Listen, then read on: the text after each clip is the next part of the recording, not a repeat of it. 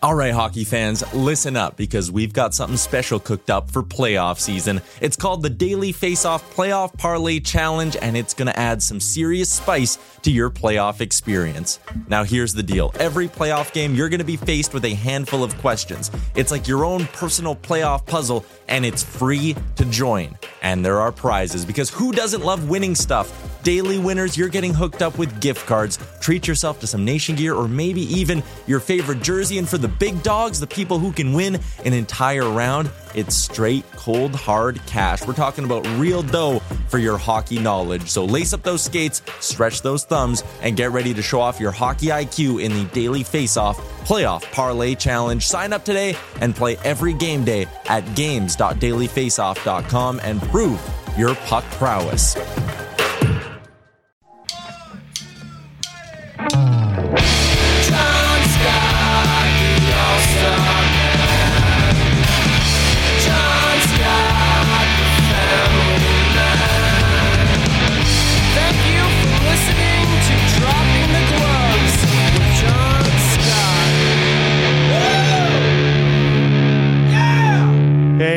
Welcome to Dropping the Gloves with John and Tim. Welcome to the show. We're back from a little hiatus, Tim. Yeah, it feels like it's been a little while because we did two episodes at the beginning of last week. We dropped the Monday, Tuesday, and then you know what? You went to Washington or Virginia to be precise for work. And I just said, you know what? I'm going to have myself a little five day weekend. And I took Wednesday, Thursday, Friday, Saturday, Sunday off. I needed it. I needed a break. I need. We went hot and heavy on the trade deadline. We had a couple interviews. I just needed a little break. So it was nice. It was nice. You're back. I'm back. Who else is back? Who's here? Can you say hi? Hi, hi.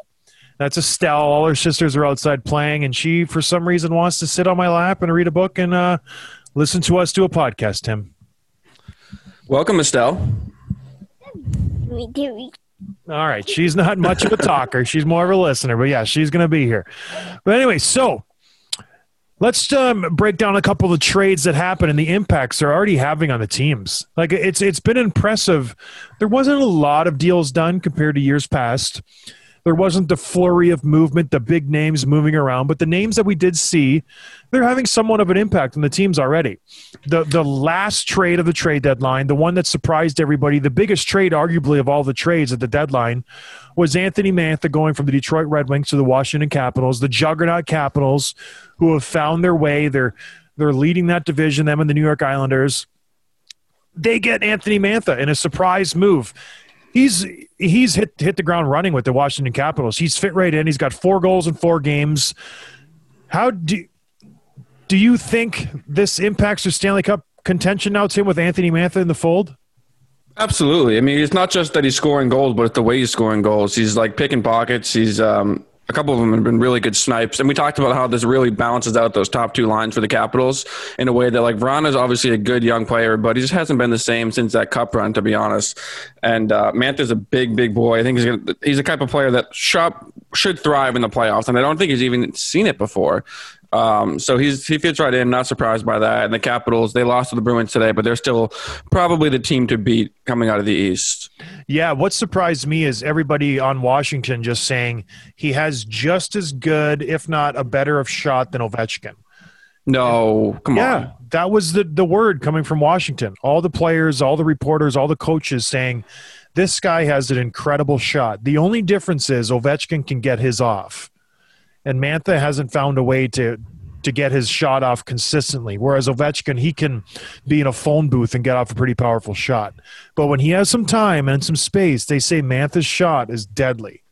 So we'll see if that plan pans out because he will get some room playing with Washington. Playing with Detroit, he was keyed on a little bit more. They had Larkin in Detroit. They had who else Bertuzzi.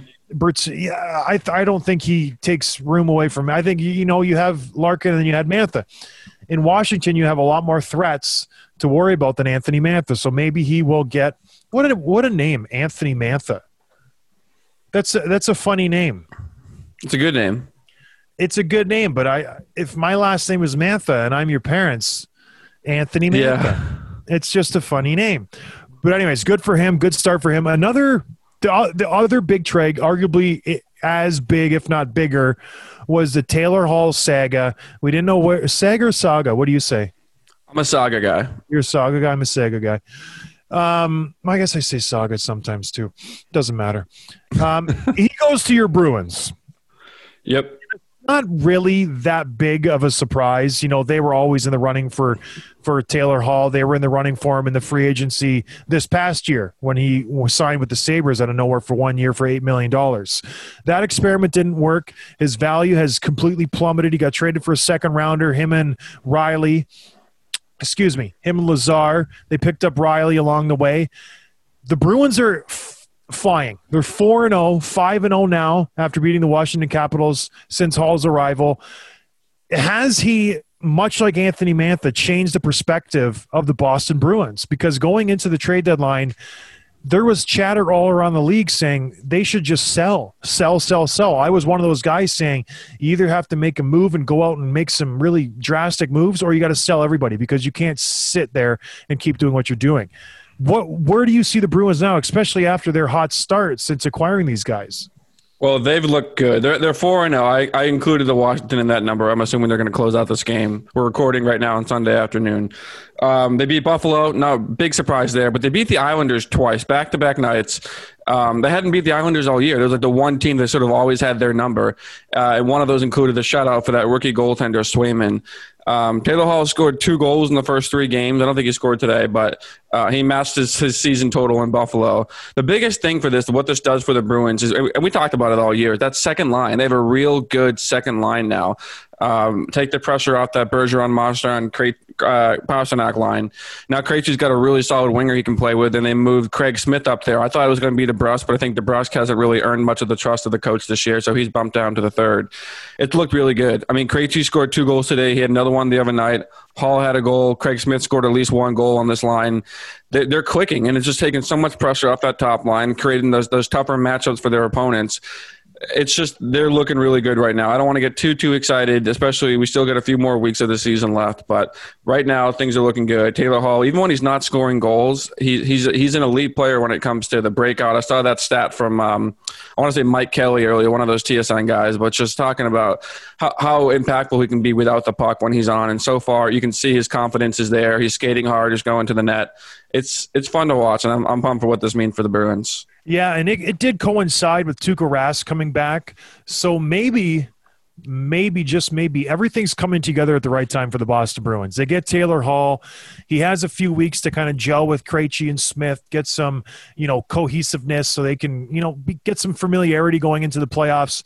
The big, big difference right now I see with the Bruins is Mike Reilly. He stepped in – he played more minutes than Charlie McAvoy the first few games. What was glaring to me is he had like five minutes on the power play. Charlie McAvoy only had a minute and a half.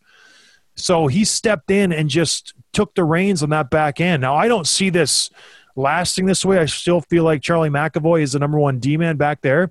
But Mike Reilly has stepped in as number two. He's consistently getting 22, 23 minutes a game for this team. Charlie McAvoy's playing the same amount of minutes. They needed that guy to come in and just settle them down. We've talked about this before. They've been decimated by injuries on the back end. They didn't do anything in the offseason to sign any defense when They were really leaning on their young guys to step in and fill those holes. Getting this guy, it's really made a huge difference. And who knows if you can keep this up? I know when players go to a new team, I did it myself a couple times. You really want to make a good first impression, so you try extra hard the first week who I, I hope they keep this up because man, if you put Boston in the same echelon as the other teams in that division, those first two rounds in that division are going to be insane. Like it's going to be absolutely insane to have Pittsburgh, Boston, Islanders, and Washington battling it out for one spot. When in a normal season, when it isn't this divisions, those four would be arguably maybe the top four seeds in the East. Like it's pretty fun to know that they're going to be duking it out in the first and second round. I, am so excited, and Washington has to be nervous, or the Islanders. Whatever team draws the Bruins right now, if you can maintain Tuukka Rask's health and Mike Reilly, you know, keep playing the way he's playing, and you somehow get Brandon Carlo back. I don't know what the status on him is. I know I dog him a little bit, but he is a serviceable defenseman. You throw him on the second pairing. The Bruins are all of a sudden a very dangerous team. They got that second line, and for some reason – you put this stat down, Tim, in our notes. They score shorthanded goals better than anybody in the world. Oh Like, yeah. better better than anybody in the whole world. The Boston Bruins bury shorthanded goals. You spend more times on time on the Bruins than I do, Tim. I know why. Like I have a good idea how they do it, their strategies. But t- tell me, like, what do you think? Why are they so successful when they're killing penalties? I think it's the it's the personnel. I mean, uh, this is the stat I had: is Marchand and Bergeron have combined for the in the last four years, so since the 2017 season, they have 18 shorthanded goals. That includes that includes Bergeron's today. In that time, the Capitals have 17. The entire Capitals total. The Wild have 17. The Kings and Leafs have 16. The Flyers have 15. Like these two guys are just combining for more than entire franchises for shorthanded goals. And I think it, it has to do with the coaching as well, just giving these these guys the leash to take a little bit of some chances, some risk, and and it obviously pays off. I think it is. I mean, it seems like, and I know this isn't true, but it seems like every time we go shorthanded, it's like a 50-50 and who's going to score because these guys are just so good. Well, if you're if you're putting up that many goals, and that doesn't include the rest of the team, because you know the rest of the team has put another ten in the last Yep. four years, it's it's just a mindset. Most teams, when they go on the penalty kill, all they're trying to do is just get it out of the zone and just weather the two minutes, and we'll get back to our normal game. When these guys get on the ice, they are looking for opportunities, and when you're on the power play, you're not looking to play defense. You're not looking to back check. You're not looking to do a hard play and like, "Ah, I got to hustle back. It's a two on two. I don't. I I, I got to make it a two on three for those uh, for the help out my D men. So it, it gives the forwards a little extra oomph who are killing to go and you know get some goals. And this day and age, you see it so often.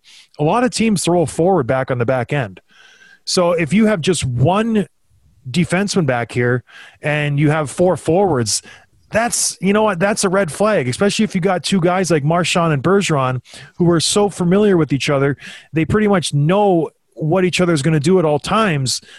It's scary. And so they just, if they get an opportunity, they're going. They're forechecking. They're trying to jump up in the rush to have a two on two, a two on one. The D men are jumping in the rush.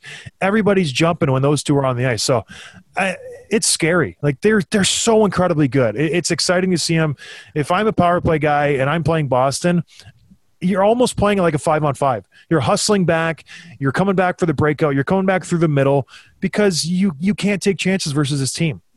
And we said it in the beginning of the year. These guys don't score five on five that often, so they did all their damage on the power play, scoring shorthanded goals. If they can somehow get their five on five game figured out, man, how, how quickly a mindset of a team changes just based on a couple trades and some guys getting healthy. It's it's amazing. I thought the Bruins were garbage. I thought they were done. I, I was like, sell the whole team, fire Don Sweeney. Let's just scorched earth and we'll start again next year. And here I am thinking they're going to beat the Capitals or the Islanders in the playoffs in the first round. It's pretty remarkable what they've done in a week's time. Hall's fit in seamlessly. Mike Reilly's playing great. Even Lazar, he's a good player. Throw him on the third or fourth line. He can get you a couple points here and there. The Bruins are a threat, Tim. You got to be happy. You have to be happy. Oh, I'm happy. Yeah, and I think it's uh, they're not just beating the best teams in the league right now; they're kicking the crap out of them. So hopefully this continues, and um, they don't. I don't. You know, we talk about peaking too early. Hopefully they continue this uh, in the next couple months. Hopefully. So we had a little mini controversy, Tim, here at my house in the NHL. My former number from one of my Hall of Fame career teams, some kid wants to wear my number. Did you hear about this? Yeah, yeah. I wasn't gonna bring it up. You know, I, I I thought about what to do. Should I should I be a stick in the mud like other Hall of Famers and just not let the kid wear my number? But I, I figured I'd be the better person. Cole Caufield reached out. I like to I like to think he reached out, but he didn't reach out. Uh, he's wearing number two for the Canadiens. This kid coming out of college, very highly sought after prospect. He, people are they they they say big things about this kid. He's got a shot. He's got unbelievable hands. He's going to come in and make a difference with the Montreal Canadiens right away. They're they have an issue with the salary cap. Montreal, obviously, they've spent every single penny they have, and they have. I think they have 27 forwards on NHL contracts, so they got to figure out a way to get him into the lineup. But apparently, he's making his debut, and he picked number 22. As a big John Scott fan, Tim, does it bother you to see a player wearing my number? It does, and it's not. It's not Caufield's fault. that the number's available. It's I'm I'm angry with the Canadiens that that number is not up in the rafters somewhere. You know what I mm-hmm. mean? I, I'm a little upset about it too. My my my illustrious one game career with the Montreal Canadiens. but no, it's a funny little thing. The kid's coming in. He's going to play his first NHL game. Good for him. Montreal is struggling. They really are struggling a lot, and hopefully he kind of jumpstarts the team because nothing seems to be working for them. Yes, they're going to make the playoffs. I don't think Calgary will catch them. They're they're they have too many games in hand. Montreal does, and there are too many points behind. But it's uh it's exciting. He's going to have a good first debut. Kids coming out of college, we we've documented it before. It's not like it was 20 years ago where they're you know behind. I think that they're the same as kids coming out of junior. So I don't know. Wish them the best. Hopefully Montreal can right their ways because you know they got a good team. If Carey Price gets in the playoffs, you never know what's going to happen. But versus Toronto, I, I don't know. They're not going to stand any chance. Moving on, Tim. There is going to be a record that will be broken. A record that many people thought would never be broken. Mr. Hockey, Mr. Guy who played over five decades. He played with his sons in the NHL. Um, not the NHL, the IHL. Had the games played record. Patty Marleau tied it. He's going to break the record on Monday when this episode releases. Is this a big deal, Tim? Yeah, Is it's a it's a huge deal because I think like this is a record that has stood for like I forget like 56 years or something, which is much longer than we've seen with any of the other sports. I saw the stat: uh, baseball, hockey, uh, baseball, football, basketball. Like the records have not stood for this long. So Gordie Howe is one of those ones that you thought could never be broken, but I. And honestly, I think someone's going to break Marleau's at some point. You know what I mean? Just the way that the league is trending, guys just playing a older and older. But it's a huge deal. I mean, just that many games is hard to fathom. Seventeen, what's it? Seventeen eighty something is the is the number. Um, yeah, it's a huge deal and good for him. It shows a lot of his resilience, of his grit. I'm sure a lot of those games he was playing through injuries. I'm sure a lot of those games he was he was banged up. Um, and to play that many games in the NHL is a is a testament to his strength. And uh, yeah, good for him. It equates to having a 22 year career and not missing any games. It's an incredible feat. And I know I've said on the show quite a bit that 1,000 games doesn't mean much anymore, and I stand by that. You you see it every week, every couple of weeks, a guy reaches a thousand games. Milan Lucic just did it last week. Jordan So Staal. and Staal and uh, Nick Backstrom. Like there's been 10 to 15 guys who have reached it this season alone. So it's it's not um, a very dramatic thing to say like a thousand games isn't what it used to be. I think this record will be very hard to beat. It, it will be very very hard to top this. I don't know who the next closest active player is, but to play 22 games and to never get hurt. The only time he has really missed time was because of lockouts, which is sad because if you don't have those three lockouts that he was a part of, he's pushing 1850, 1900 games. Like it's pretty incredible. And they don't include playoff games because that would even push him even higher. He's played probably, gosh, 2200 games in his career in the NHL. It, it's, it's a pretty impressive feat for Patty Marleau. It says a lot about his longevity. And it's interesting because I don't think he's ever been the best player on his team at, at any point in his career. He's always been, you know, the second or third option. He's always been steady Eddie. He's never going to get 100 points in a season. I don't think he's gotten 100 points. Correct me if I'm wrong. Yeah, but he's he's just a pretty consistent player. And he does his job. He he's not going to do anything controversial off the ice. He barely talks to the media. When he does, it's just like did he just say anything or is it's the most vanilla interviews ever and that's just the way Patty Marleau is. He is a no nonsense guy. He gets his work in, he punches in, he punches out, and he'll be there the next day. And, you know, some people don't think it's exciting, but to do that for 22 years at any job, to not miss a day, it's, it's incredible. You show me a person who works any job, any job, I don't care what it is, who hasn't missed a day of work in 22 days, and I'll, I'll, I'll be amazed. Like to not have a sick day, to not hurt yourself, let alone he's playing in one of arguably the most physical games on earth, and he's a target and he's a good player. To not, I miss games because of injury, and I play six minutes a game. Like to do it for 22 seasons at his level, like it's he, it, it's pretty incredible. Like I, I hope the NHL does something to commemorate this, to give him an award or do something because it's pretty neat. I don't know. I, I'm happy for him. I'm actually happy he didn't get traded. I think it's uh something special to do it with the team that you came in with.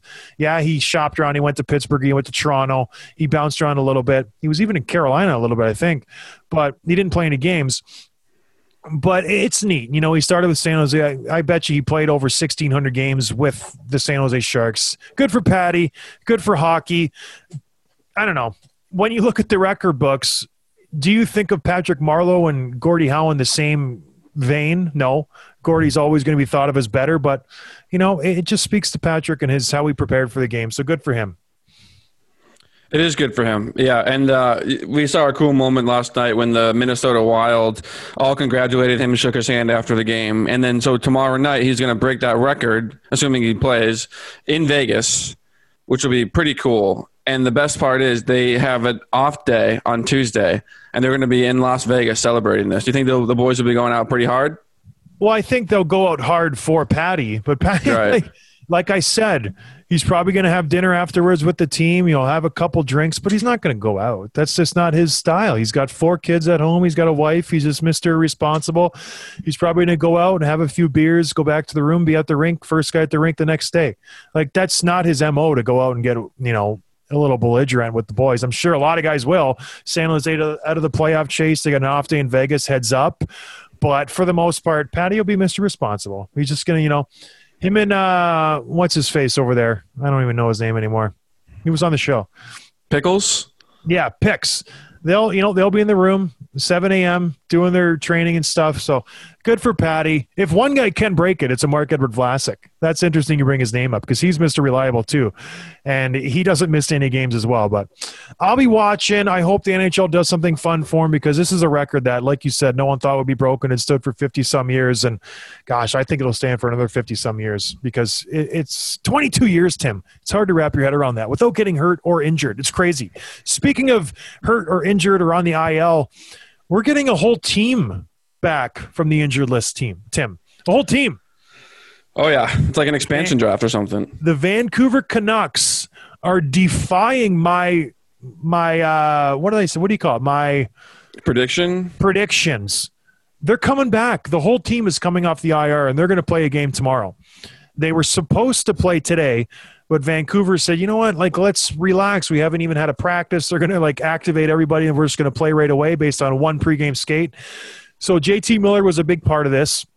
I know. Fill us in on what's happening, Tim. You know more than I do. Yeah, well, they haven't played in about two weeks since they all got COVID, um, and they didn't just get it like in the way that I got it, for example, which is kind of a bad, you know, flu for a day or two. Like these guys are losing body mass, they are having trouble breathing, a lot of them having trouble sleeping. Quinn Hughes, already like a skinny young kid, supposedly lost a bunch of weight. Um, they got it. They got it pretty bad. They and they had the, one of the variant strains, which I think is uh, way more um, faster traveling, and and the symptoms are a little bit worse too. And now, like as soon as they're like legally and, and physically able to technically play, the NHL is putting these games in. And this is what you're seeing now. So they're about to play. I think the number is 19 games in 31 days after having been sick for two weeks with, uh, you know, a pandemic virus. And most of these games are meaningless. It's going to be against teams that are, aren't really in the playoff run, like Ottawa, or teams that don't really need the points and won't matter anyway, like Toronto. Um, and it's just crazy. Like JT Miller spoke in the media the other day, and he got a lot of praise for kind of being brave to, to what he was saying. And he basically, this is a quote from him. Here, I'll read it. He said, What we're being asked to do is not going to be too safe, if you're asking me. It's kind of frustrating, if I'm being honest with you. We try to talk about the number one priority of being the players' health and their family's safety, and it's almost impossible to do what they've asked us to do here on our return. So he's not shy about saying how he feels. I'm sure he's speaking for most of the boys on that team. Um, I don't know. I, I, I, I, gosh, to say that they should not play these games at all and end their season early is, is I guess kind of a bold thing. But it's it, there's a global pandemic. It's time to take extreme action when it's needed, and it seems like playing these games is just reckless. Well, it's irresponsible. And I think much like and I'm not going to get into political stuff. People hate it when I do that, so I'm going to keep my mouth shut when it comes to that. It's irresponsible, and much like everything else, it's all about the money.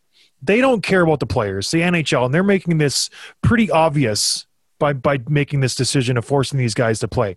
Because if if you were to ask me and JT Miller or any other player in that situation who hasn't even skated, and and I'm not even taking into account the sickness, if you were to take an NHL team and say you guys are not allowed to practice for two weeks, that's it. You can work out in your locker room, you can you know prepare as best you can, and then we're going to ask you to play after two weeks. Every team would say no because it's irresponsible because playing hockey is a completely different animal than working out. We see it every preseason. Guys get hurt hamstrings groins this and that because it's a different animal. Now to compound that with what they went through a sickness not even skating not working out losing weight not even like all of this stuff piling up and you're asking them to come off of a two week break where they haven't worked out they haven't been eating they've been laying on the couch trying to get better taking antibiotics worrying about their families and the NHL's forcing them into games where they don't even matter. It's reckless it's irresponsible it's disgusting honestly it's it's all about the money. It just it's makes this glaringly obvious what the NHL is all about. They could care less about the players. They could care less. I mean, John, I, I had it like barely. Like I was very, very lucky. And I, I took a walk around my block, like one block, and I come home from sleep for two hours. It knocked me out. And these guys had it way worse and they're trying to play in an NHL game. It's just crazy. Well, we heard a quote from one of the players saying, "I still feel foggy. I can't concentrate. Um, I'm definitely not myself, but I'm going to play because we don't have players." And it's just reckless. I don't like it. And some of these guys are fighting for their careers. You know, they're in into contract years. This is the time of year where you showcase the, for the team. Like, okay, I want I want to get another contract for next year. So these guys are going to play, regardless if they're sick or they they should be playing or not. I just don't like it. And you mentioned it in our notes. Where's the NHLPA during this whole fiasco? Like, there's supposed to be checks and balances in place for these guys to protect them because you can't. Players aren't going to protect themselves. They're going to be tough. They're going to play. They're going to suck it up. They're going to do what they have to do to get on the ice. You have to have people looking out for the players, and this is a clear cut example of the NHL just NHLPA, excuse me, just blowing this for the players. They should have stepped in. They should have said, you know what, this is not safe.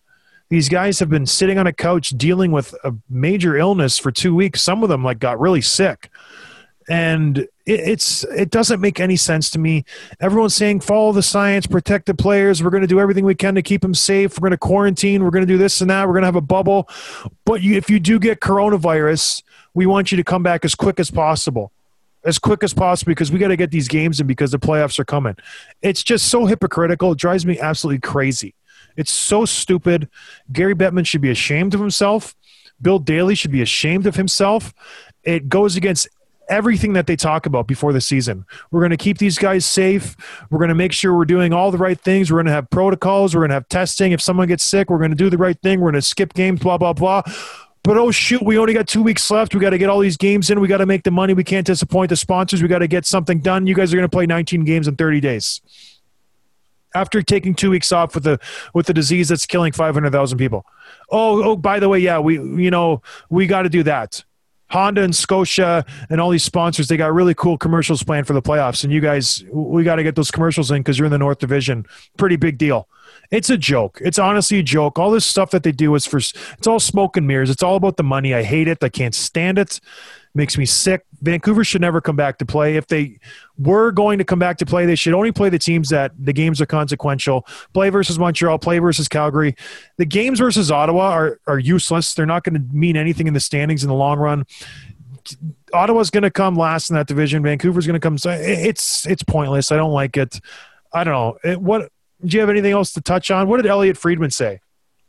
Yeah, yeah. He basically said that a lot of the players are frustrated with the organization. They're upset because they feel like they were left in the dark. So I wonder if the the president, GM, owners, whatever, maybe knew a little bit information more quickly, or they didn't communicate well with the players. I mean, there's just there's so much messy stuff going on with the situation. It does make me think too, like you said, the NHLPA, like if they're not sticking up now for the players in a situation like this, what is it for? And you were you were the rep for many years. You were in those rooms. You're part of the conversation. Nothing like this, obviously, but like, does this surprise you that they're not doing anything? Like, would you would you have thought they'd step in in, in something like this? It does surprise me. Yeah, I, I thought they would have done anything because it doesn't sound like the NHLPA did anything.